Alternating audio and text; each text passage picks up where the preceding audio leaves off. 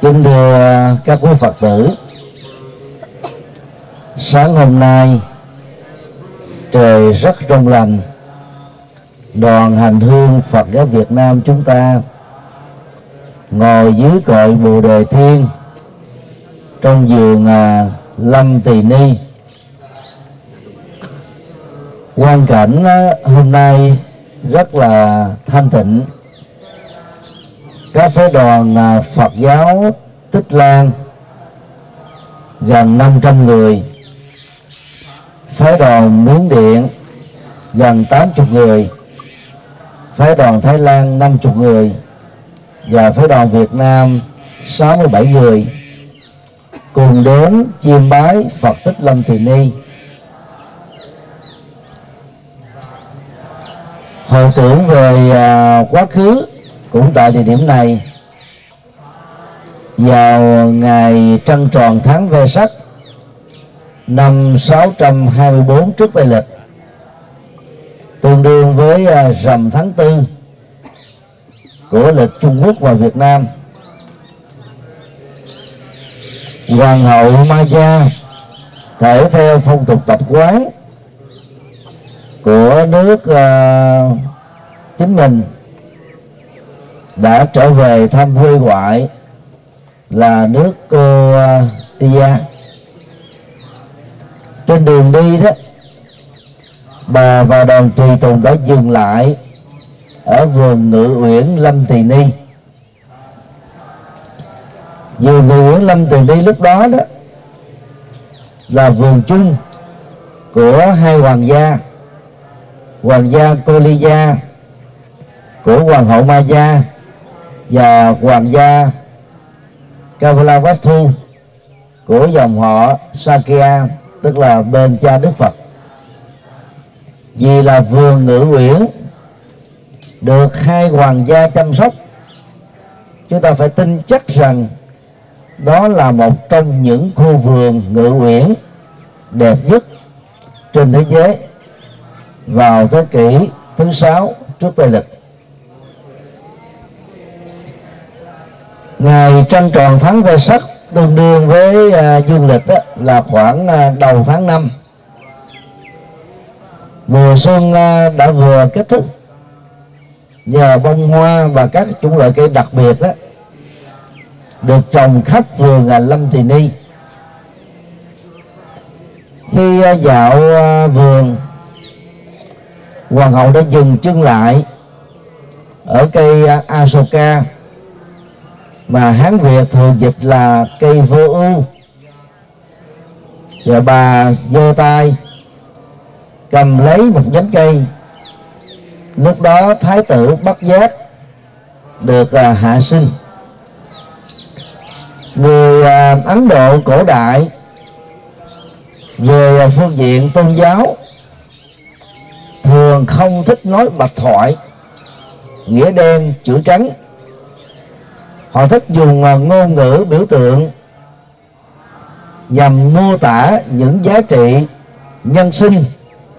cao quý, vượt trội hơn những giá trị thông thường.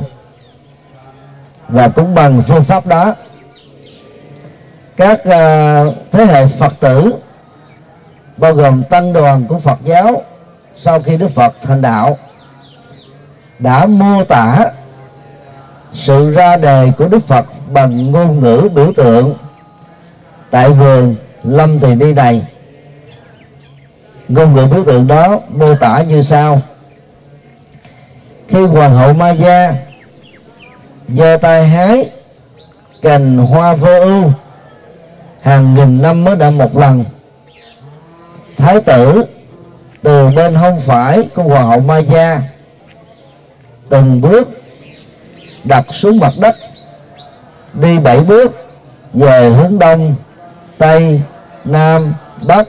đông nam, tây nam, đông bắc, tây bắc. Mỗi hướng đi bảy bước,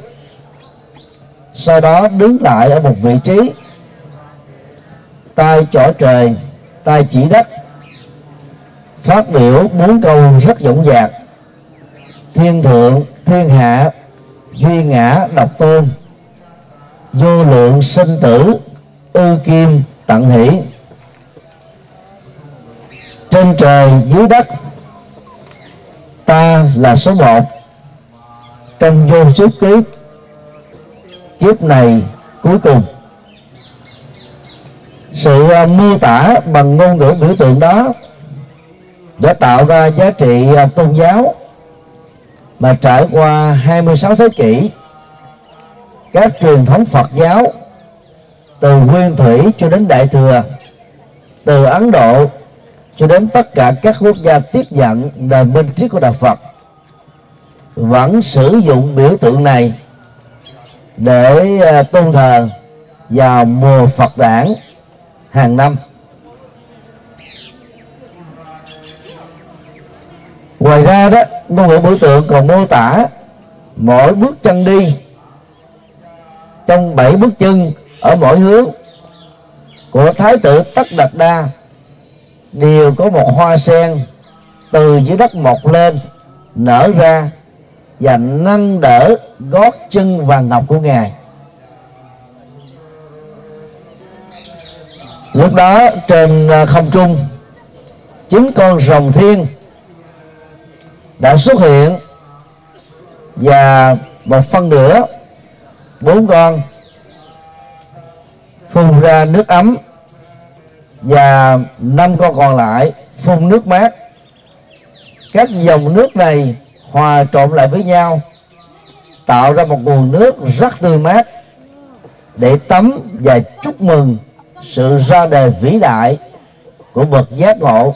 từ cõi trời Đâu Xuất. Hàng vạn chư thiên khắp nơi reo hò, mừng vang, tán dương, vì kể từ thời khắc đó trở đi, cõi ta bà này, bắt đầu từ quả địa cầu của chúng ta, đã có bậc minh triết dẫn dắt, soi đường, chỉ lối để vượt qua nỗi khổ và niềm đau.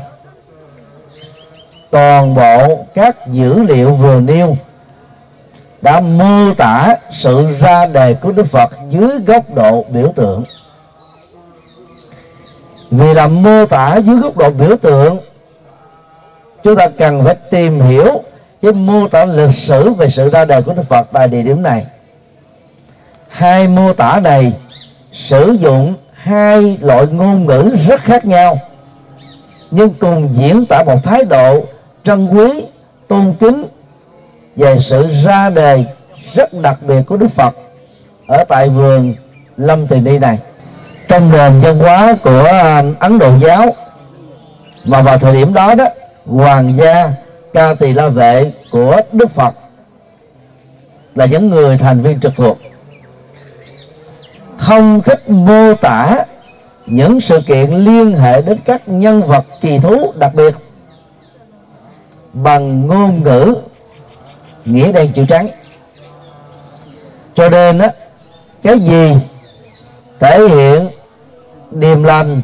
các tường, cao quý, giá trị cho dân sinh, thì văn hóa của Ấn Độ nói chung, văn hóa của Ấn Độ giáo nói riêng, thường dùng hình ảnh bên tay phải. Thay vì nói rằng là sự sanh ra đời của Đức Phật mà về sau này mang lại hạnh phúc cho số đông, mang phúc lợi cho chư thiên và nhân loại, thì ngôn ngữ biểu tượng của tôn giáo Ấn Độ cho rằng Đức Phật đã sanh ra từ bàn hông phải của Hoàng hậu Maya. Thực tế đó, con người không thể sanh ra từ nách, giờ là nách phải hay là nách trái. Trong các loài động vật, chỉ có con cá voi có bộ phận sinh dục nữ nằm phía tay phải. Các chủng loại còn lại đều không thể giống như thế. Và là loài người thì Đức Phật phải sinh ra giống như bao nhiêu con người khác thôi. Loài người là loài hai chân, và sự sinh ra của con người là ở vị trí chính giữa của hai chân đó. Nhưng mà thay vì mô tả một cách phàm phu bằng ngôn ngữ đời thường của con người, thì văn hóa Ấn Độ giáo lúc đó mô tả Thái tử sinh ra từ hông phải của mẹ Ngài, miền bên tay phải tượng trưng cho sự cát tường và những giá trị cao quý. Hai cách mô tả đều khác nhau, nhưng diễn tả cùng một sự trân quý về sự ra đời của Thái tử Tất Đạt Đa. Trong nền văn hóa của Ấn Độ giáo đó, hai con số sau đây được trưng, tượng trưng cho các tường và đầy đủ, đó là con số bảy và con số chín. Hoa sen được các tôn giáo tại Ấn Độ sử dụng như biểu tượng tâm linh. Đạo Phật sau khi Đức Phật giác ngộ đó sử dụng hoa sen nhiều nhất trong các tôn giáo tại Ấn Độ. Sở dĩ các tôn giáo Ấn Độ sử dụng hoa sen làm biểu tượng thanh tịnh cao quý là vì chủng loại hoa này tồn tại trong bùn nhơ nước động, sử dụng cái dữ liệu mà phần lớn chúng ta không thích đó để làm cho hoa sen trở nên đặc thù và vượt trội hơn tất cả các chủng loại hoa còn lại về phương diện kinh tế, dược chất, thẩm mỹ, dân học, tôn giáo và tất cả các phương diện còn lại. Hoa sen xứng đáng ngồi riêng một chiếu so với các chủng loại hoa khác. Có lẽ vì lý do này, đất nước Việt Nam trong mấy năm vừa qua, qua sự bình chọn quần chúng, đã chính thức chọn hoa sen làm quốc hoa của Việt Nam, nhờ vào những ý nghĩa biểu tượng này. Thay vì mô tả rằng mỗi bước chân đi của Đức Phật sau khi giác ngộ mang lại sự bình an, hạnh phúc, phát triển bền vững, hòa bình thế giới, khép lại khổ đau, mở ra an lạc cho số đông, thì người Ấn Độ cổ đại mô tả rằng là mỗi bước chân đi của Ngài có hoa sen nâng gót. Hoa sen không thể nào mọc trên đất. Kể từ khi nó mọc ở dưới bùn cho đến lúc nó nở phải mất vài tháng trời. Hoa sen, dầu là hoa thiên trúc, có độ lớn khoảng ba tấc đi nữa, cũng không thể nào nâng đỡ được một con cốc với cái, cái một ký. Huống hồ là Đức Phật về sau này cao đến một mét chín, thì lúc đó Ngài phải có tối thiểu là bốn ký, không thể nào đỡ được. Cho nên ngôn ngữ biểu tượng đó, đó buộc chúng ta phải hiểu bằng chìa khóa giải mã ý nghĩa biểu tượng văn hóa của Ấn Độ vào thời điểm đó, để chúng ta không cưỡng ghép cái việc lý giải nghĩa đen chữ trắng cho các mô tả mang tính biểu tượng và triết lý này. Vì con số bảy tượng trưng cho trọn vẹn, đầy đủ như là quy luật của vũ trụ.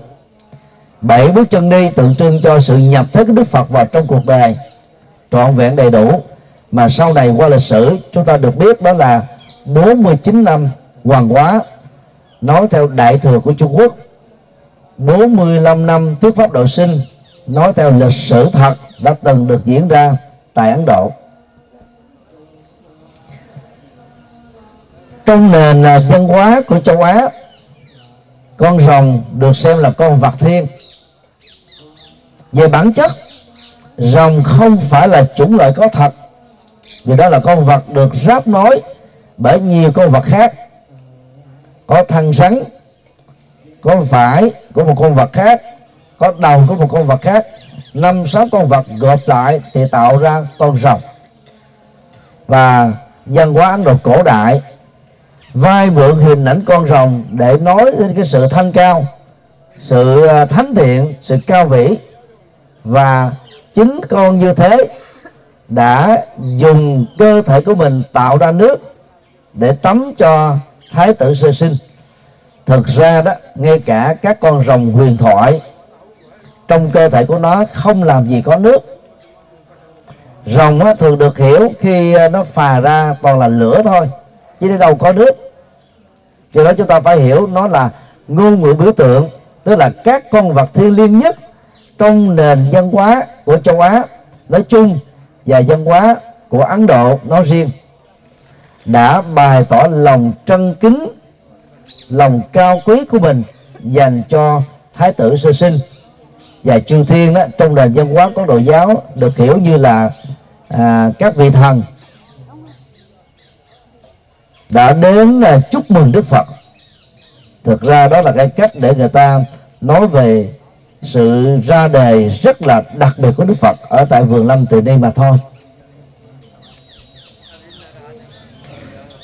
Trên thực tế đó thì à, khi sinh ra không ai có thể nói được ngoài những tiếng khóc và đầu đề do sự ma sát giữa cơ thể của người mẹ và cơ thể của đứa con, sự thay đổi đột ngột không khí ở trong cơ thể người mẹ và không khí ở bên ngoài, và cái cái khóc đau đầu đề đó đó trở thành là quy luật cộng nghiệp của con người. Cho nên à, mô tả trên trời dưới đất ta là số một trong vô số kiếp, đây là kiếp cuối, chỉ là cách mà những thế hệ đệ tử của Đức Phật về sau tôn kính Đức Phật bổn sư của mình là nhân vật số một về tuệ giác, đạo đức, lòng từ bi, phụng sự độ sinh, và làm được những việc khó làm trên địa cầu này. Các hành động dấn thân phụng sự của Đức Phật là vĩ đại, là siêu tuyệt, là có thật. Nhưng cái cách mô tả đó thì nó chỉ là một biểu tượng thôi, chứ không nên được hiểu là sự kiện có thật được diễn ra vào thời điểm Đức Phật được hạ sinh. Hồ nước mà chúng ta đang ngồi ở trước mặt, theo các nhà khảo cổ học người Anh, khi khám phá ra khu Phật Tích quan trọng này đó, không có hình thù là hình dung như chúng ta thấy mỗi cạnh ba mươi sáu mét đâu, mà nó là một cái ao thiên nhiên có hoa sen rất là đẹp. Thì khi mà khai quật vào thế kỷ thứ mười chín á, thì các nhà khai quật á, đã chụp ảnh cái hồ này và công bố nó. Nhưng về sau đó chính phủ Ấn Độ tạo thành cái hồ có nhiều cấp để người ta xuống thả cá được, và tạo thành hình vuông á, để nhìn cho thật đẹp thôi. Chúng ta thử đặt ra câu hỏi tại sao ở đây có cái hồ. Thực tế đó thì sau khi hạ sinh, Hoàng hậu Maya và Thái tử Tất Đạt Đa đó đã tắm ở dưới cái hồ này, cho nên vì thế mà hồ này còn được gọi là hồ Thánh Thiên hay là hồ Thánh Mẫu Maya. Tôi đặt sau cái sự kiện à, Hoàng hậu Maya đó đã tắm tại đây sau khi sinh. Chúng ta lại tiếp tục đặt câu hỏi, thế thì tại sao sau khi sinh phải tắm? Câu trả lời rất đơn giản đó, là khi kết cái nhau giữa người mẹ và đứa con, máu đó đã làm cho người mẹ bị dính và Thái tử Tất Đạt Đa cũng bị dính. Việc tắm ở dưới hồ là để rửa sạch máu, mà thông thường trải qua cái sự sinh ai cũng phải như thế. Ngày nay đó thì người ta có những cái phương pháp để lau cho cơ thể được sạch và giữ được nhiệt lượng trong cơ thể được ấm. Nhưng mà vì đang trên đường thưởng ngoạn vườn Lâm Tỳ Ni và bất giác khai hoa nở nhị, các à, à, ngự y và những phương tiện dịch vụ y khoa phục vụ cho à, sinh sản đó có lẽ là không có chuẩn bị đầy đủ như là là thông thường. Đó là lý do mà mẹ con à, Thái tử Tất Đạt Đa đã tắm ở dưới cái hồ này. Cách cái hồ khoảng à, mười hai mét, cũng ở trước mặt à, chúng ta. Chùa Thánh Mẫu Maya màu trắng, ở trên đỉnh của chùa đó có một kiến trúc tháp bằng đồng theo phong cách kiến trúc của Phật giáo Nepal. Thì ngay vị trí tâm điểm đó, xuống ở dưới cái nền gạch bên dưới, các nhà khảo cổ học đã khai quật được một phiến đá có chiều dài khoảng uh, gần uh, tám tấc và bề ngang khoảng ba bốn tấc tùy theo vị trí. Và tại đó phiến đá này có ghi rõ đây là kỷ niệm vật đánh dấu địa điểm mà vào trăng tròn Vesak năm sáu trăm hai mươi tư à, Thái tử Tất Đạt Đa của dòng họ Sakya đã được hạ sinh. Như vậy, các cái nơi Thái tử hạ sinh là cái hồ sen, và khoảng cách giữa hai vị trí này chưa đầy mười lăm mét. Thì nó cũng thấy rất là dễ hiểu. Một cái cây vô có thể có tàn bóng mát rất là đẹp, và Hoàng hậu Maya đã cầm lấy một nhánh cây, rồi sau đó sanh ra Thái tử, và hai mẹ con cùng tắm dưới hồ này. Đó là những cái sự kiện lịch sử. Nhưng mà để mô tả nó dưới góc độ tôn giáo thì người ta đã dùng những ngôn từ rất đẹp đẽ, rất ấn tượng, mà người hiện đại chúng ta đó cần phải giải mã nó bằng biểu tượng của văn hóa Ấn Độ giáo, chứ không nên hiểu theo nghĩa đen và chữ trắng.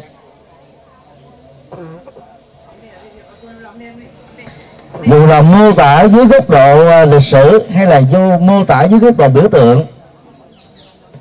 điều mà tất cả chúng ta phải thừa nhận rằng đây là địa điểm rất thiêng liêng của Phật giáo. Vì nếu không có địa điểm, không có sự ra đề của Thái tử Tất Đạt Đa tại vườn Lâm Tỳ Ni, chúng ta mãi mãi không biết đến đạo Phật.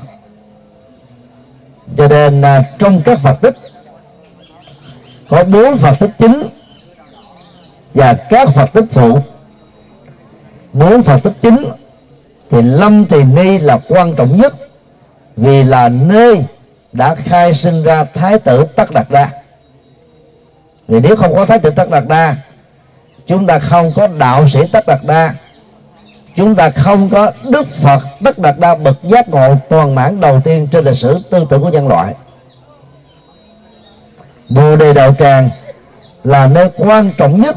vì đó là nơi khai sinh ra đạo Phật. Có Thái tử Tất Đạt Đa tại Lâm Tỳ Ni mà không có đạo sĩ Tất Đạt Đa giác ngộ thành Phật, thì Tất Đạt Đa đó cũng là một trong những vị thái tử sau đó làm vua, giống như lịch sử nhân loại mấy nghìn năm trên hành tinh này. Do đó Lâm Tỳ Ni là quan trọng vì đã khai sinh ra Đức Phật. Bồ Đề Đạo, Đạo Tràng là quan trọng vì đã khai sinh ra đạo Phật. Và Sanat, nơi Đức Phật chuyển pháp luân, đó là khai sinh ra chân lý, mà từ đó đó ánh sáng chân lý tự giác của Đức Phật đó, đã có cơ hội trị liệu nỗi khổ niềm đau của nhân sinh. Còn là Kushinagar, nơi Đức Phật nhập Niết Bàn, Niết Bàn đó là nơi để lại nỗi thương kính vô vàn của tất cả các tăng ni Phật tử trên toàn cầu suốt mấy chục thế kỷ qua. Sáng hôm nay, trước khi vào à, vườn Lâm Tỳ Ni, đoàn chúng ta đã dừng chân à, chụp ảnh tập thể ngay cái cổng cổng Lâm Tỳ Ni đó, có à, phụ đề bằng à, tiếng Anh như sau: Lumbini Foundation of World Peace, Lâm Tỳ Ni nền tảng hòa bình thế giới. UNESCO đã liệt thánh tích Lâm Tỳ Ni vào di sản văn hóa thế giới, không phải là chuyện vô cớ. Ngoài các lớp di chỉ khảo cổ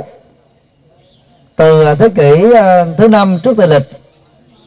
cho đến thế kỷ thứ tư, thứ năm sau Tây lịch,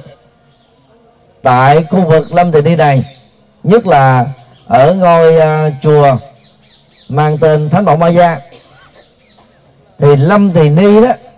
nó ý nghĩa lịch sử lớn là vì gắn kết với Đức Phật Thích Ca. Trải qua bảy mươi năm thành lập Liên Hợp Quốc, và Liên Hợp Quốc đã vận dụng qua phương pháp hòa đàm, hòa bình trên nền tảng tương nhượng, thương lượng, giải quyết các vấn đề tranh chấp biển đảo, biên giới trên nền tảng tôn trọng luật pháp thế giới và tôn trọng sự hòa bình của nhân loại. Các tổng thư ký của Liên Hợp Quốc đều đã phải thừa nhận rằng khi nghiên cứu các nền tảng minh triết tôn giáo cổ và kim, đông và tây, đạo Phật nổi lên như một nền minh triết hòa bình đúng nghĩa nhất, cao thượng nhất, vì chưa từng có một cuộc chiến tranh tôn giáo nào đều là thánh chiến nhân danh Phật giáo, như là các tôn giáo nhất thần và đa thần ở phương Tây. Phần lớn, có thể nói trên chín mươi lăm phần trăm các thành viên của Liên Hợp Quốc đều là những người thuộc Ca Tô giáo, Tin Lành giáo, Hồi giáo. Chỉ có một vài thành viên của Liên Hợp Quốc là Phật giáo. Khi Liên Hợp Quốc thừa nhận các giá trị minh triết của Đức Phật đã có giá trị góp phần xây dựng hòa bình thế giới, công việc làm đó không phải vì lấy lòng đạo Phật, vì đạo Phật chỉ là một tôn giáo đứng hàng thứ tư hoặc thứ năm tùy theo một số thống kê so với bảy tỷ người trên hành tinh này. Người ta thừa nhận như thế vì người ta đã tôn trọng chân lý và lịch sử đã từng có thật trên địa cầu chúng ta, rằng là không có tôn giáo nào dạy những lời dạy minh triết và đạo đức góp phần bảo vệ hòa bình theo hướng bền vững như là đạo Phật. Và đó là lý do vào ngày mười lăm tháng mười hai năm một nghìn chín trăm chín mươi chín, Đại hội đồng Liên Hợp Quốc đã bỏ phiếu không có phiếu chống thừa nhận ngày trăng tròn Vesak kể từ năm hai nghìn trở đi như là một lễ hội văn hóa thế giới tưởng niệm ba sự kiện trọng đại liên hệ đến cuộc đời của Đức Phật, là sự ra đời của Đức Phật tại Lâm Tỳ Ni, sự thành đạo của Đức Phật tại Bồ Đề Đạo Tràng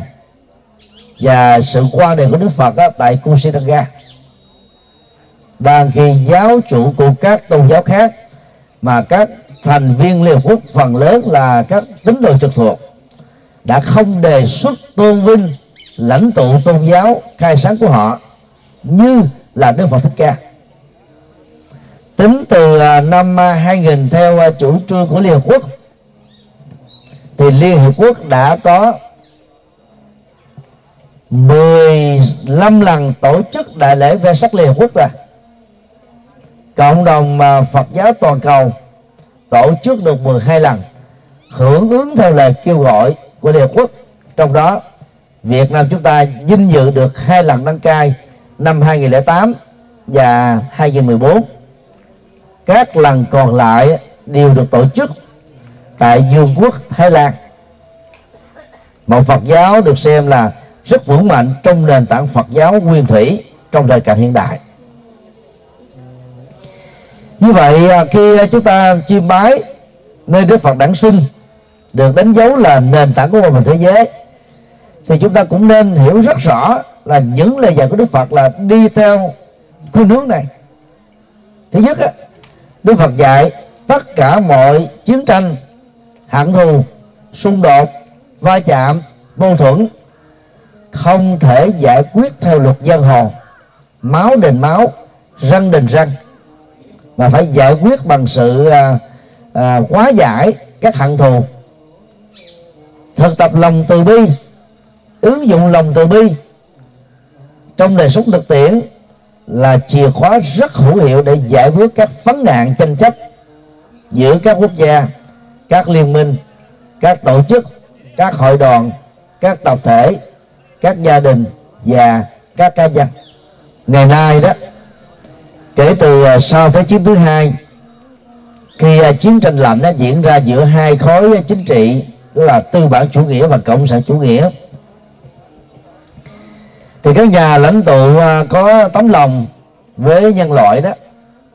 đã đề xuất về cái khái niệm tránh xung đột, conflict avoidance. Tránh xung đột là tránh những cái chiến tranh hận thù từ khi nó còn là nguyên nhân tiềm ẩn, và điều đó đó là rất phù hợp với lời Phật dạy về nhân và quả, và nhất là cái câu già câu nói trong Phật giáo rất quen thuộc: Bồ Tát sợ nhân, nhất là những nhân xấu. Đang khi chúng ta, tức là chúng sinh, sợ quả, nhất là những quả khổ đau. Ngăn chặn các cái nguyên nhân khổ đau bắt đầu từ những cái xung đột, và xung đột đó, nếu không kiềm chế và tháo mở chúng, nó dẫn đến à, các loại chiến tranh vũ trang. Vì chúng ta đã từng thấy trong Thế chiến thứ nhất, Thế chiến thứ hai, và chiến tranh giữa các ý thức hệ chính trị, ý thức hệ tôn giáo, hoặc là tranh chấp các cái quyền lợi kinh tế, hoặc là tranh chấp các cái quyền sở hữu về biển đảo và đất liền. Muốn tránh các xung đột đó thì mỗi bên nó không nên có các hành động xung đột. Hành động xung đột là hành động phát xuất từ lời nói, suy nghĩ, việc làm có lợi cho chính mình nhưng mà hại cho đối phương, hoặc là thiếu sự tôn trọng luật pháp thế giới. Chúng ta đã bất chấp mọi thứ để chà đạp lên nỗi khổ niềm đau của bên còn lại. Cho nên là tránh xung đột đó là chủ trương mà Liên Hợp Quốc kêu gọi trong vòng hai thập niên qua. Mỗi khi uh, các cái xung đột đã xảy ra rồi đó thì uh, chúng ta phải bàn đến giải pháp thế nào để thoát ra khỏi các xung đột. Liên Hợp Quốc uh, đã đề xuất uh, hòa đàm, đó là những cái cuộc đối thoại hòa bình vì mục tiêu hòa bình để giải quyết các vấn nạn, nỗi khổ niềm đau của cả hai bên. Đây là những tư tưởng mà Đức Phật đã dạy qua học thuyết từ bi, những phương pháp hóa giải hận thù mà Đức Phật đã dạy trong bảy phương pháp và giải quyết tranh chấp ở trong tăng đoàn, và nhiều à, à, lời dạy rải rác khác trong các kinh, đặc biệt là kinh à, từ bi. Là các nhà lãnh đạo Liên Hợp Quốc á, đã thấy rất rõ giá trị ứng dụng của Phật giáo trong việc à, tránh xung đột và giải quyết xung đột bằng những phương pháp hòa bình. Vào à, mười một tháng bảy năm một nghìn chín trăm chín mươi lăm, Tổng thống à, Bill Clinton của Hoa Kỳ lúc đó, đó đã có tầm nhìn xa và lòng từ bi lớn của những người Phật tử. Mặc dầu à, các cố vấn chính trị của ông đó khuyên ông là không nên đụng đến vấn đề bình thường hóa ngoại giao với Việt Nam, vì lúc đó đó trong ít nhất năm mươi bảy nghìn gia đình của Hoa Kỳ vẫn còn ám ảnh về việc con em của họ đó bỏ mạng ở chiến trường Việt Nam. Mà vào cái thời gian Mỹ lâm chiến tại Việt Nam á, phần lớn các gia đình đó chưa biết Việt Nam ở chỗ nào trên bản đồ của thế giới. Cuộc chiến đó đối với phần lớn các gia đình Mỹ là vô nghĩa. Họ đấu tranh một bên đó thì đề cao cái cái sự tự do khỏi cái chủ nghĩa cộng sản, mà lúc đó Hoa Kỳ rất là quan ngại vì nhân dân tự do, nhân dân dân chủ mà Hoa Kỳ đã tham chiến đứng về phía Việt Nam Cộng Hòa. Còn miền Bắc Việt Nam lúc đó đó thì để giải phóng đất nước, Giang Sơn nối liền một mối mà phải bảo vệ, mà hậu quả của cuộc chiến đó đã để lại ba trăm nghìn người Việt Nam đã phải chết trong cuộc chiến. Bill Clinton đã không màng đến những lời tư vấn đó, tìm kiếm những giải pháp để vượt qua sự xung đột, mâu thuẫn giữa hai cựu thù mà hai thập niên qua đó để lại quá nhiều các nỗi khổ niềm đau. Thủ tướng của Việt Nam lúc đó là Võ Văn Kiệt, một người có ý thức hệ Phật giáo rất rõ, có nhận thức của Phật giáo rất mạnh, và những nỗ lực của hai vị lãnh đạo này đó đã làm cho hai nước khép lại một phần nào đó nỗi đau quá khứ để hướng đến một tương lai. Và cũng nhờ cái cái cái ngày lịch sử mười một tháng bảy năm một nghìn chín trăm chín mươi lăm, hai thập niên sau đó, tức năm hai nghìn không trăm mười lăm này, Việt Nam đã chính thức được bình thường hóa toàn diện từ cái hợp tác chiến lược với Hoa Kỳ, và nó mở ra cái cơ hội về sự phát triển kinh tế, hòa nhập khu vực và toàn cầu của Việt Nam. Và cái cái hợp tác toàn diện này đó giữa Việt Nam và Hoa Kỳ sẽ còn giúp cho Việt Nam một mặt phát triển về kinh tế, một mặt thay đổi về cái cái cái hoạt động chính trị, sinh hoạt kinh tế, tôn giáo, cũng như là cái cái chiến lược à, để Việt Nam bảo vệ cái cái chủ quyền một phần nào đó ở tại Biển Đông, mà hiện nay Trung Quốc á, đã tuyên bố trọn quyền chiếm trọn Biển Đông bất chấp luật pháp của thế giới, nhất là luật biển Liên Hợp Quốc năm một nghìn chín trăm tám mươi hai.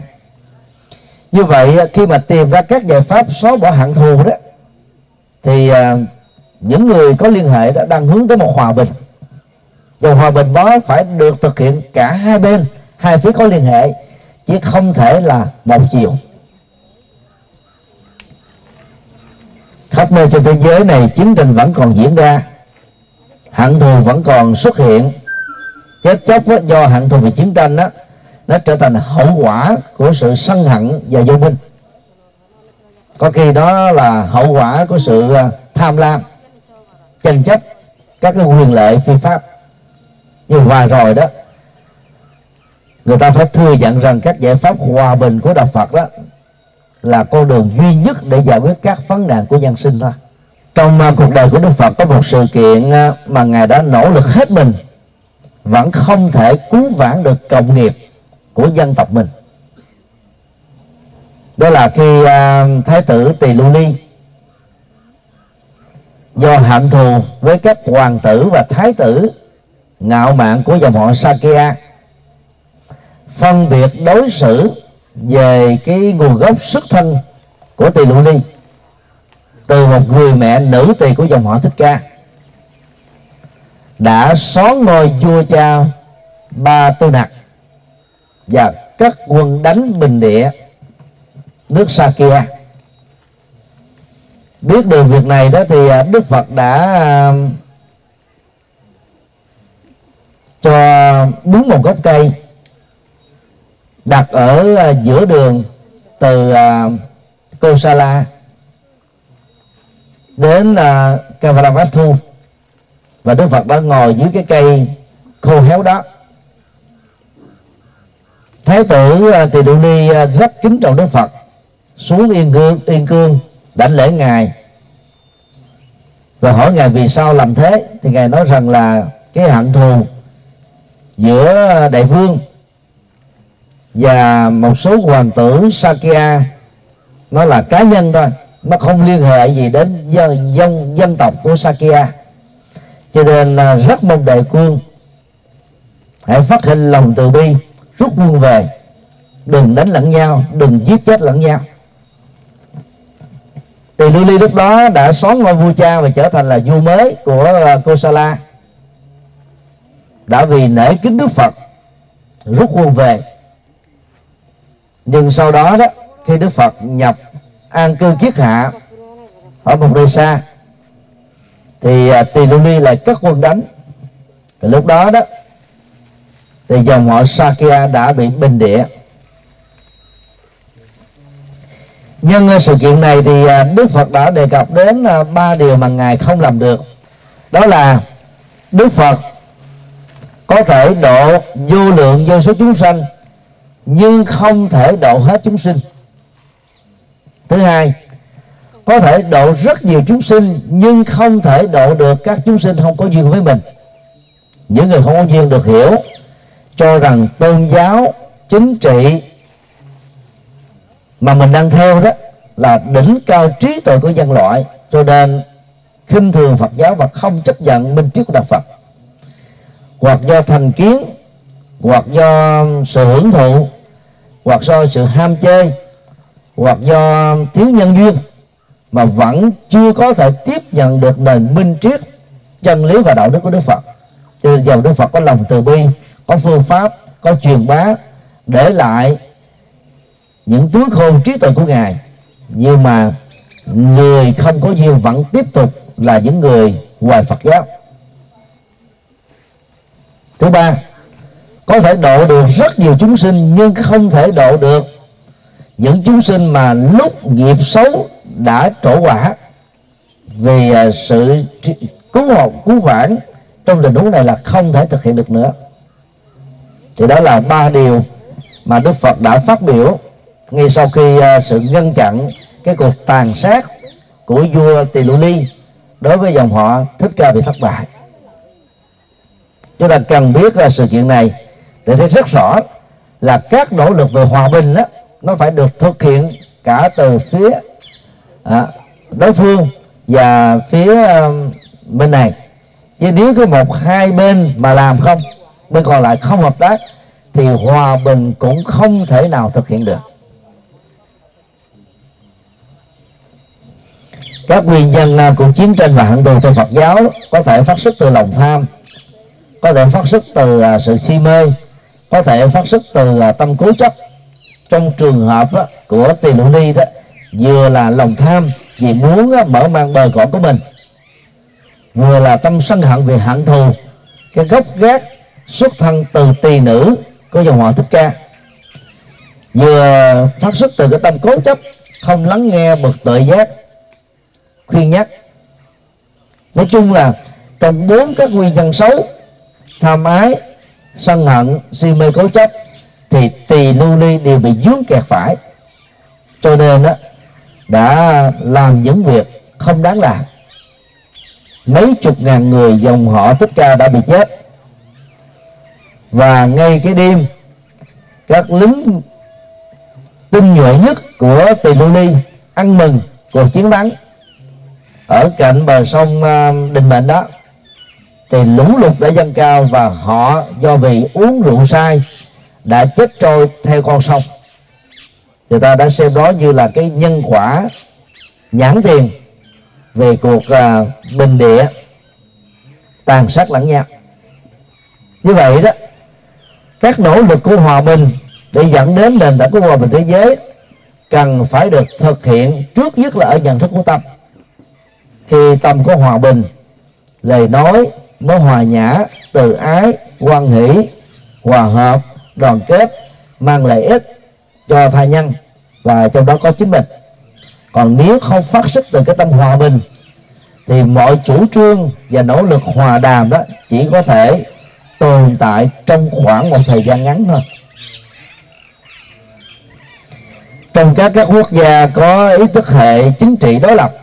phân chia đất nước, thì Đông Đức và là một điển mẫu mà chúng ta cần tham khảo nhất. Họ đã thống nhất với nhau không tốn một viên đạn, không chảy một giọt máu. Đang khi Nam Triều Tiên và Đại Hàn đến bây giờ vẫn chưa nhìn mặt nhau và chưa có thể đi du lịch qua lại giữa hai bên. Sau mấy chục năm mâu thuẫn về ý thức là chính trị, cộng sản và tư bản, Việt Nam đã hòa bình thống nhất đất nước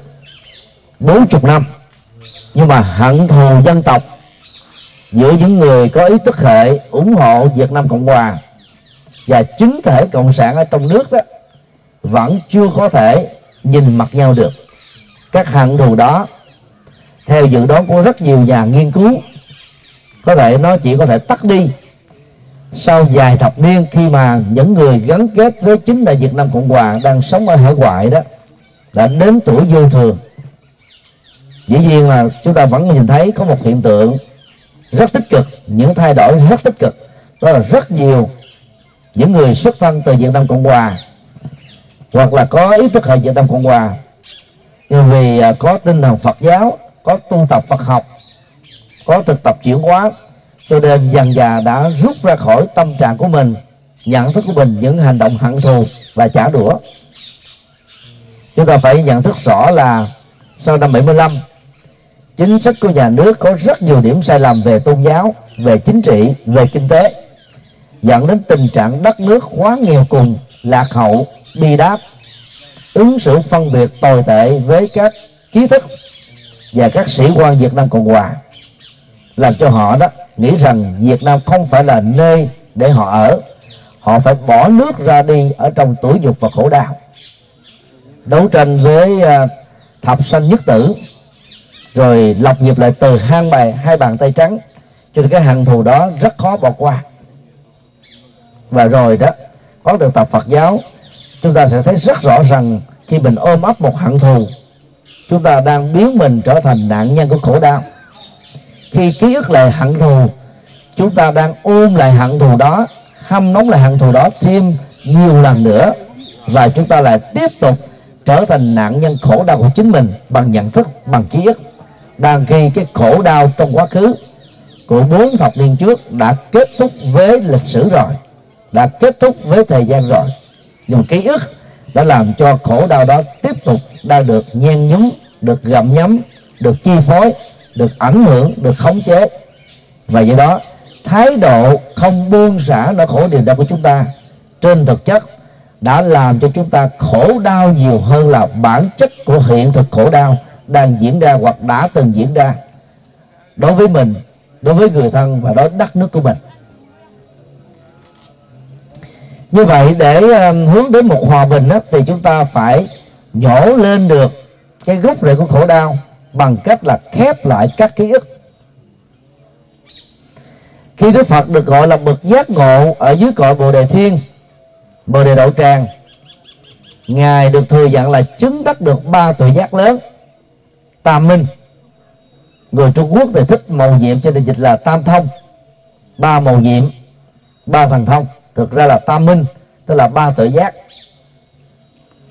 Nếu uh, thiên nhãn minh là tuệ giác thấy rõ về sanh tử, nhất là sự tái sinh trong tương lai của con người và vạn vật, thì uh, túc mệnh minh đó là tuệ giác thấy rõ được nhân quả của bản thân từ đại cương đến chi tiết, từ cái kiếp gần nhất cho đến cái kiếp vô thủy, tức là không có điểm bắt đầu. Lậu tận minh đó là tuệ giác thấy rõ toàn bộ nỗi khổ niềm đau và nguyên nhân của khổ đau đã hoàn toàn kết thúc. Thì lúc đó đó, Đức Phật và sau này các bậc A La Hán Bồ Tát khi giác ngộ đó cũng cùng phát biểu bốn câu như Đức Phật thôi: tái sanh đã tận, hạnh thánh đã thành, việc nên đã làm, không còn trở lại sanh tử này nữa. Trong ba tự giác đó đó thì à, lậu tận minh không phải là một cái cái tội giác lúc nào Đức Phật cũng nhìn thấy về quá khứ, vì nhìn thấy về quá khứ không thể nào sống được hạnh phúc được ở hiện tại. Chúng tôi tạm dùng một cái van khi Đức Phật cần sử dụng một dữ liệu kinh nghiệm quá khứ của bản thân để giáo dục nhân quả đạo đức cho các đệ tử của người ở hiện tại. Đức Phật mở cái van quá khứ đó ra, và cái mặt kính của kiếp sống quá khứ đó, Đức Phật sẽ sử dụng nó một cách rất chuẩn xác để giáo dục nhân quả. Sau đó Đức Phật đóng cái van đó lại. Như vậy là trong tâm Đức Phật đó, hiện tại lạc trú là thường xuyên và thường trực, còn lúc nào cần dùng dữ liệu quá khứ thì mới gọi là dùng đến túc mệnh minh. Do đó chúng ta đừng nên ngộ nhận rằng là Đức Phật có túc mạng minh, Ngài nhớ về quá khứ lúc nào cũng giống như nhau, Ngài cũng như đêm, tức cũng như là ngủ. Rồi chúng ta bắt chước trở thành là những người khảo cổ học hay là các sử gia. Các công việc đó dành cho hai đối tượng chuyên môn này, còn công việc của chúng ta là không tài lanh làm thế chức năng của họ. Lịch sử thì có các sử gia ghi lại, khảo cổ thì có các khảo, khảo cổ gia làm công việc đó. Còn chúng ta nên thưởng thức những giá trị đóng góp của họ, những khám phá của họ, những phát kiến, phát minh, chứng minh của họ, để chúng ta rút ra các bài học lịch sử cho chính mình thôi. Cho nên khép quá khứ được hiểu là trước nhất chúng ta phải khép ký ức lại. Và đây cũng là chủ trương của Đức Phật trong bài kinh Người Biết Sống Một Mình. Tức là khép quá khứ lại thì các nỗi khổ niềm đau mới có thể được đóng lại. Vào ngày bốn tháng bảy năm hai nghìn mười lăm, cựu Tổng thống Bill Clinton đã sang Việt Nam để đánh dấu hai mươi năm bình thường hóa quan hệ ngoại giao với Việt Nam. Trong bài phát biểu khoảng ba mươi phút thì Bill Clinton đã có một cái đoạn, trong đó có câu rất là sâu sắc như thế này, rất là Phật học: đã đến lúc chúng ta phải cởi trói chính mình ra khỏi các khổ đau quá khứ. Là một người có ý thức hệ Thiên Chúa giáo, Bill Clinton đó, đã sống cái nền minh triết của Đức Phật, cái nền triết học giải phóng khổ đau bằng khép lại quá khứ của Đức Phật. Và cũng rất may mắn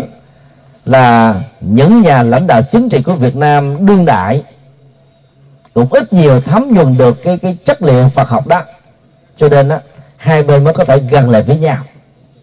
Nỗ lực của Việt Nam trong những năm qua để hàn gắn vết thương chiến tranh với Hoa Kỳ là rất đáng được khích lệ. Tuy nhiên vẫn còn đây đó những cái phản ánh về lịch sử, những cái đánh giá về lịch sử mà mà khi nghe đến cả hai bên đều không vui, không được hạnh phúc. Do đó giải phóng tâm ra khỏi các khổ đau, giải phóng tâm ra khỏi các hận thù, khép quá khứ của tâm lại, thì chúng ta mới có thể thiết lập được nền tảng hòa bình cho chính mình và cho những người có liên hệ. Một trong những phương pháp để chống và, và ngăn ngừa cái xung đột vốn dẫn đến các hình thức mâu thuẫn là chiến tranh hận thù đó, đó là chúng ta phải phát khởi lòng từ bi. Để có được lòng từ bi vốn rất là vượt trội khỏi cái cái cái tâm cảm xúc thông thường đó, thì chúng ta phải sống với sự đạo diễn của trí tuệ. Với trí tuệ đó, chúng ta thấy được lợi ích của hai bên. Còn với cảm xúc đó, chúng ta khép lại một bên và dành ưu tiên cho bên phía của mình thôi. Ứng xử cảm xúc sẽ làm chúng ta có sự chọn lựa hoặc bên này hoặc bên kia, chứ không bao giờ đứng ở cái hướng trung đạo, tức là tách rời khỏi hai phía. Khi trường Thanh niên Phụng sự Xã hội của Thiền sư Nhất Hạnh được xây dựng vào thập niên sáu mươi và bảy mươi tại Việt Nam đó, thì những thế hệ tăng ni và Phật tử đầu tiên tham gia vào cái phong trào này đó đã bị hai bên tham chiến của cuộc nội chiến ở Việt Nam ghép là bên đối lập. Và khi Thiền sư Nhất Hạnh được Giáo hội Phật giáo Việt Nam thống nhất cử làm đại diện chính thức vận động hòa bình cho Việt Nam ở Hoa Kỳ, thì lúc đó đó Thiền sư Nhất Hạnh được xem là kẻ thù của Hoa Kỳ. Không có chỗ đứng tại Hoa Kỳ, Thiền sư Nhất Hạnh phải lưu vong ở tại Pháp, thành lập Làng Mai. Và ở trong nước đó, từ năm một nghìn chín trăm bảy mươi lăm cho đến ít nhất là đến năm một nghìn chín trăm tám mươi lăm đó,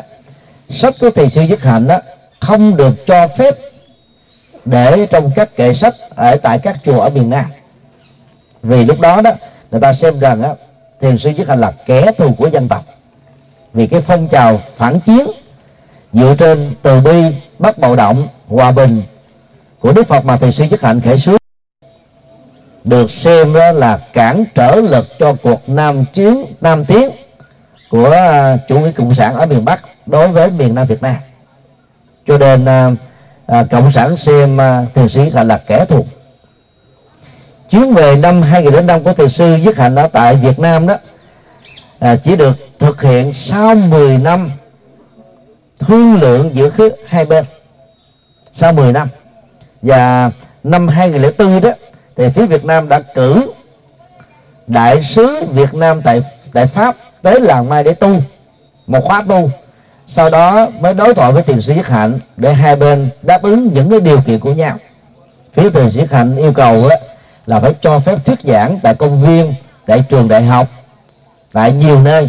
mà việc đó chưa từng xảy ra trong bối cảnh tôn giáo trong nước. Và phái đoàn Thiền sư Nhất Hạnh được quyền ở chùa, thay vì theo luật lúc đó, đó chỉ được quyền ở khách sạn, để đảm bảo được cái an ninh và quản lý an ninh. Như vậy đó, những cái, cái mâu thuẫn xung đột hoặc là những hiểu lầm đó, nó đòi hỏi đến những cái thương thảo về hòa bình, mà mục đích của nó đó đều mang lại lợi ích cho cả hai bên. Cho nên chúng ta phải thấy được cái giá trị hòa bình là mang lại hạnh phúc và lợi ích cho cả hai phía, chứ không phải chỉ riêng một phía nào. Thì lúc đó đó chúng ta mới dễ dàng khép lại quá khứ bằng trí tuệ. Còn nếu như chúng ta nghĩ rằng là tôi cốc cần á, thì cái đó rất khó thành công. Hoa Kỳ đó rất tốt với các nước là đồng minh, rất đẹp, rất cao thượng với các nước đàn em. Ngày hôm qua một Phật tử trí thức uh, uh, trong đoàn đó có chia sẻ với chúng tôi, và cái nhận thức của anh ấy rất là sâu sắc. Anh ấy nói rằng giá mà đó Việt Nam trong cuộc chiến với Hoa Kỳ mà thua Hoa Kỳ, thì bây giờ có lẽ là Việt Nam phát triển rất là rất là xa, vì Hoa Kỳ rất là đẹp với nước đàn em của mình. Nhưng mà à, trên thực tế đó, lịch sử đã đi ngược lại. Việt Nam đã thắng Hoa Kỳ, và cái hận thù của Hoa Kỳ đối với Việt Nam đã phải kéo dài hai mươi năm bị à, làm cho Việt Nam bị cô lập trên toàn cầu, đẩy đến cái tình trạng là nghèo cùng khốn khổ chưa từng có. Cuba là một trong những nước bị Hoa Kỳ à, áp dụng chính sách cấm vận năm mươi năm cho đến thời Barack Obama. À, cách đây vài tháng của năm hai nghìn mười lăm thì cái cái cái, cái uh, cấm vận đó mới được tháo dỡ, tức là Cuba đó đã bị Hoa Kỳ đó hãm phanh sự phát triển trên ba mươi năm so với uh, Việt Nam. Như vậy đối với kẻ thù đó thì Hoa Kỳ cũng rất là ác độc, rất là xấu, rất là thiếu cao thượng của một uh, cường quốc đối với các nước nhược tiểu và nhỏ hơn mình có ý thức hệ chính trị đó làm. Như vậy đó, trong những cái khối liên minh đó, thì người ta rất tốt với liên minh của mình, nhưng người ta có thể trở nên rất tệ, rất xấu, rất tồi đối với phía đối lập. Đó là cái, cái tâm lý thông thường của chính trị, của các sự mâu thuẫn và xung đột thôi. Còn đạo Phật dạy chúng ta phải thấy nhìn, phải nhìn thấy được bằng trí tuệ cái lợi ích của hòa hợp giữa hai bên. Thì lúc đó chúng ta mới khép quá khứ lại. Thực tế đó, khép quá khứ lại với Cuba không phải chỉ mang lại lợi ích cho Cuba một chiều, Hoa Kỳ cũng được lợi ích tương tự, mặc dù lợi ích hơn. Khép quá khứ lại với Việt Nam, Hoa Kỳ cũng được lợi ích rất lớn, nhất là trong bối cảnh Trung Quốc muốn độc chiếm gọi là Biển Đông bằng con đường là lưỡi bò chín đoạn. Có nhiều người nói rằng là hợp tác với Mỹ chỉ có lợi ích cho Việt Nam là nó chưa đúng. Học thuyết duyên khởi của đạo Phật, cái này có, cái kia có, cái này sinh, cái kia sinh. Cho nên hợp tác Việt Nam và Hoa Kỳ đã lợi ích cho cả hai phía. Chính vì thế không phải vô cớ mà mà Tổng thống Barack Obama tiếp và Tổng bí thư Nguyễn Phú Trọng, bởi vì à, theo thể chế chính trị ngoại giao đó thì Tổng bí thư Đảng không phải là nhân vật nguyên thủ quốc gia, người ta không có tiếp với cái cấp nguyên thủ quốc gia. Nhưng mà vì lợi ích của hai nước, người ta đã bỏ qua hết tất cả các cái nguyên tắc à, à, ngoại giao quốc tế à, thông thường để mang lại cái lợi ích cho cả hai bên thôi. Từ đó là nói về vấn đề thế tục. Còn vấn đề tâm linh đó, thì chúng ta phải thấy rất rõ là khi mà à, mình mang lại một nỗi khổ niềm đau nào cho ai thì cái phản hồi của nhân quả đó, chúng ta phải chịu ảnh hưởng trực tiếp từ nỗi khổ niềm đau đó bằng cách này hay bằng cách khác. Vì vậy đó, những hậu quả của nỗi khổ niềm đau về sau này chắc chắn là không thể nào tránh khỏi. Tin nhân quả hay không tin nhân quả thì các phản hồi của nhân quả là chắc chắn có thật, rồi chúng ta cũng chính là những người tiếp nhận các phản hồi nhân quả đó thôi. Cho nên thấy được cái lợi ích của hai phía, cho nên đừng nhớ đến là những cái mô tả mà kinh điển Tăng Chi và cái điển Bali nói về Đức Phật lúc hạ sinh đó. Đó là mang lại an lạc, hạnh phúc và phúc lệ cho số đông, cho chư thiên và nhân loại. Thì những cái hành động nào mà khi mà dẫn đến cái hòa đàm, hòa bình thì mang lại lợi ích như thế. Người nào không làm thì cái đó mới là dại dột. Và trong các mâu thuẫn cá nhân, gia đình, cộng đồng, xã hội, chúng ta cũng phải đánh giá và xử lý như thế để chúng ta giải quyết và khép lại các cái mâu thuẫn xung đột giữa chúng ta và những người khác.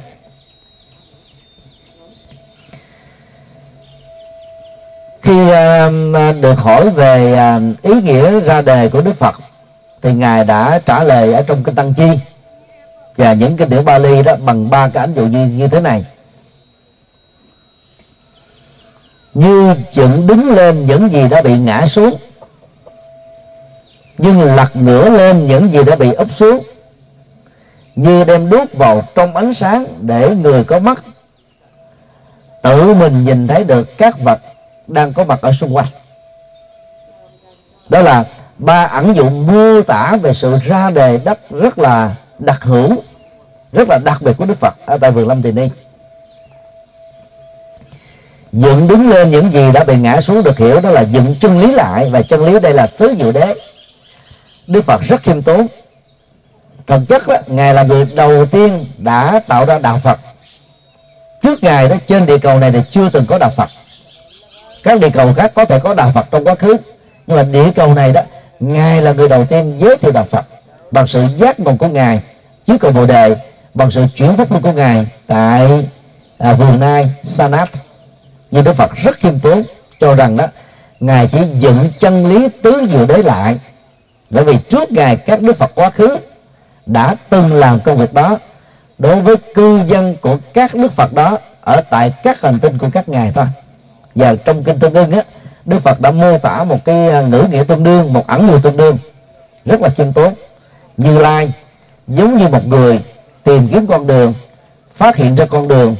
đưa ra con đường, đi đến một tòa lâu đài ở trong rừng sâu, mở các then cài, tự mình vào bên trong, bật các đèn lên, thấy các báu vật, vẽ ra tấm bản đồ, đi rệ, đi trở về lại cái nơi mình xuất phát, tặng tấm bản đồ đó cho những người đồng hành và dẫn dắt họ đến được lâu đài, chứng kiến được các báu vật và sử dụng các báu vật. Các báu vật ở đây được hiểu là tứ diệu đế, tức là phương pháp và giải quyết nỗi khổ niềm đau duy nhất của Đức Phật, dựa vào hai lớp nhân quả, nhân quả khổ đau và nhân quả giải thoát. Tức là sự khiêm tốn đó rất là đáng kính trọng. Đức Phật muốn cúng dường tác quyền chân lý cho tất cả chúng ta một cách miễn phí, chứ không có giữ tác quyền, vì giữ tác quyền có thể làm giàu về tài chính, nhưng mà nó làm nghèo về tâm, làm bỏng sản tâm. Ảnh dụ thứ hai là lật ngửa lại những gì đã bị úp xuống. Phong tục tập quán của các tôn giáo nhất thần và đa thần đó, thường dẫn đến nỗi sợ hãi vì hù dọa. Thượng đế của các tôn giáo thường có hai phương diện, đó là khai sinh con người và vạn vật, và diệt chủng con người và vạn vật. Cựu ước của Do Thái giáo, Ca Tô giáo, Tin Lành giáo, Chánh Thống giáo, Anh giáo đều cho rằng đó, khi tận thế, thượng đế là người tạo ra nạn đại hồng thủy rồi động đất để nhấn chìm hết tất cả sự sống của con người và vạn vật ở trên địa cầu này vào cái chết. Thượng đế của Bà La Môn giáo gồm có ba phương diện: khai sinh qua hình ảnh của Brahma, Phạm Thiên; duy trì nuôi nấng tồn tại qua hình ảnh của Vishnu; và hủy diệt qua hình ảnh của thằng Shiva. Như vậy thường thượng thượng đế của Bà La Môn giáo có ba phương diện: sanh ra cũng ông ấy, nuôi nấng cũng ông ấy, và hủy diệt con người vào mặt là cũng do ông ấy. Đây chúng ta lấy hai cái cái hình ảnh thượng đế của tôn giáo nhất thần Bà La Môn và Do Thái giáo mà các tôn giáo phương Tây hiện nay dựa vào để làm đối chiếu thôi. Chúng ta thấy rất là vô lý. Luật pháp của con người hiện đại đó rất là phát triển cao, tôn trọng nhân phẩm con người. Cha mẹ được quyền sanh con người qua việc sanh con, nhưng mà cha mẹ nào giết con là ở tù đục xương, thậm chí có thể bị tử hình tùy theo luật pháp. Mà thượng đế đó được cho mình cái quyền sinh ra con cái của mình, nhưng rồi cũng giết con cái của mình. Như vậy thượng đế còn tệ hơn các bậc cha mẹ tử tế trên hành tinh của chúng ta. Vậy lật ngửa lại những gì bị úp xuống á, Đức Phật ý muốn nói rằng là Ngài đó đã làm cho những nỗi sợ hãi do mê tín dị đoan đó không còn chỗ đứng được nữa. Ngài mở toan ra hết, và chân lý của Ngài được nói là gì? Giống như là những chiếc lá trên bàn tay không giấu giếm, mỗi người có thể tận mắt nhìn thấy. Còn đi các tôn giáo khác đó, thì dùng mật truyền, bí truyền, mật pháp, bí pháp để làm cho người ta phải lệ thuộc vào mình. Thì lệ thuộc vào mình rồi đó, nói cái gì theo cái đó, dạy cái gì là theo cái đó, nói bậy thì làm bậy theo, dạy bậy thì làm bậy theo. Đức Phật thì dạy trí tuệ, dùng chân lý để soi sáng, cho nên chúng ta thoát ra khỏi nỗi sợ hãi. Và do đó những cái bí mật, những mật pháp mà các tôn giáo khác thường đồn thổi và truyền bá, đến bây giờ khi lật ngửa lên rồi chẳng có cái gì hết. Và ảnh dụ thứ ba, như đem ánh đuốc vào trong bóng tối. Ai cầm ánh đuốc hoặc đi kế cạnh người cầm ánh đuốc, người đó được hưởng ánh sáng, được thấy sự vật, không bị lầm đường, lạc lối, té ngã, nguy hiểm, rủi ro.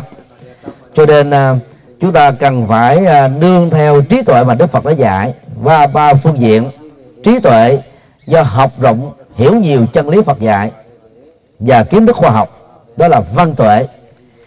Chúng ta sử dụng trí tuệ nghiền ngẫm chân lý do học rộng hiểu nhiều, để chúng ta hiểu thấu đáo, hiểu rõ được là bản chất thực tại của sự vật đang là. Chúng ta cần phải thực tập và thiền định đạo đức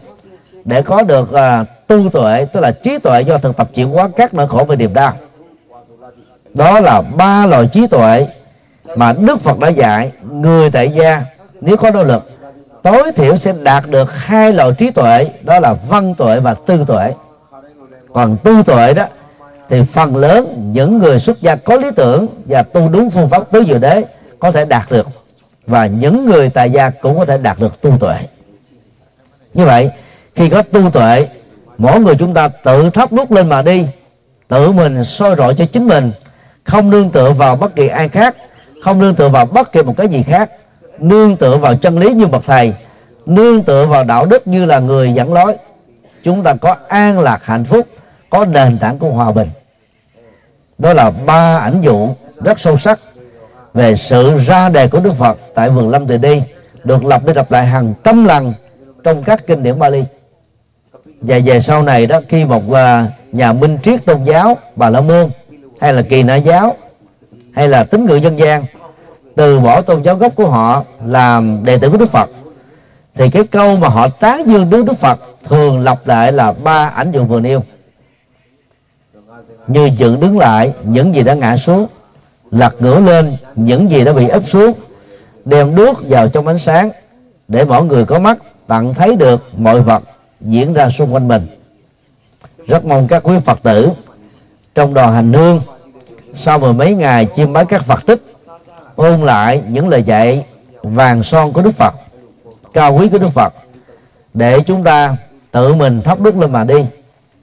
để chúng ta đã lật ngửa lại những gì mà mình đã bị sợ hãi trước đây,